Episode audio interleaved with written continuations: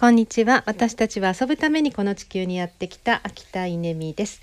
えー、っとこの1週間ぐらいお休みをいただいて、えー、ゆっくりしてたんですけれどもちょっとその間に感じたことを話してみたいなと思います。えー、っとまず1つ目はですね、えまあ、このコロナの状況すごく深刻な状況が今ある中でうんでもやっぱり人は遊びたい？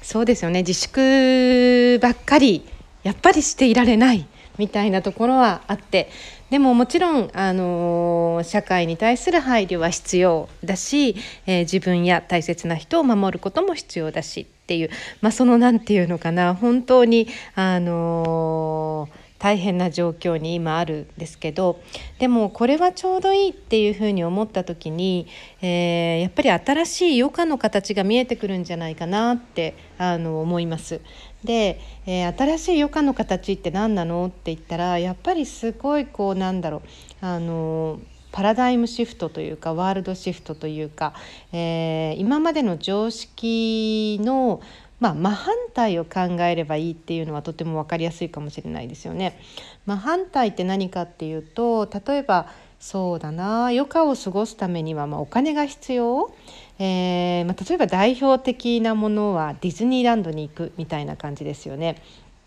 全国どこからでもディズニーランドにま行きたい行けるっていうことがあったので、まあ、そこに対する旅費がありさらにディズニーのホテルに泊まるなんて言ったら、まあ、すごいスペシャルな体験だけどそれにもお金が必要でえさらにこうパスポートを買ってね一日遊ぼうと思ったら、まあ、家族みんなで行ったら大変ですよね、えー、というものがありあとお土産を買って帰らなきゃみたいな。あと食事も中でするにはとかですね、まあ、びっくりするぐらいこう必要な経費ってあるんですよね。でそれがこうレジャーだっていう、えー、まあ、余暇の過ごし方年に一度はディズニー行きたいとかっていう人もたくさんいると思うんですけど、まあ、そういうことがあったとしたらうーん真反対ってどういうことかっていうと、えー、まあ、行かないっていうことですよねまずはね。地元で遊ぶっていうこと。そしてえー、なんだろうな。人工物。人工的に作られたものではなくて、まあ、自然の中に行くっていうことなんですけど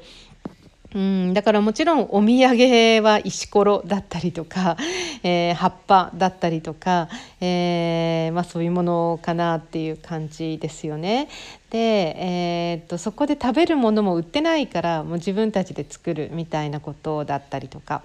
えそういうことかなっていうふうに思います。まあ、それがヒントかなって。で私はじゃあここの1週間どうやって過ごしたかというとうん移動はしちゃいました。移動はしちゃいました。やっぱり名古屋も東京もあのコロナ大変な状況なのでちょっと1,000キロぐらい移動しちゃいました、えー、移動して、まあ青森に行ってきたんですけど青森に行って1日目は縄文体験って言って、えー、火起こしからするバーベキューを河原でするっていうのをさせていただいて、まあ、先生がお一人助手がお一人いらっしゃいましたが、えー、させてもらってそして2日目は馬に乗って。えー、これもすっごい素敵な、えー、馬に乗れるあのトレッキングができるコースがあって、えー、馬に乗りましたで3日目はですねカヤカカヌーかカヌー？カヌーですね、えー、カヌーに乗って、えー、沼の中もうハスの花がすごく咲いてる綺麗な沼でカヌーをさせていただくっていう、まあ、そんな経験をして帰ってきたんですけど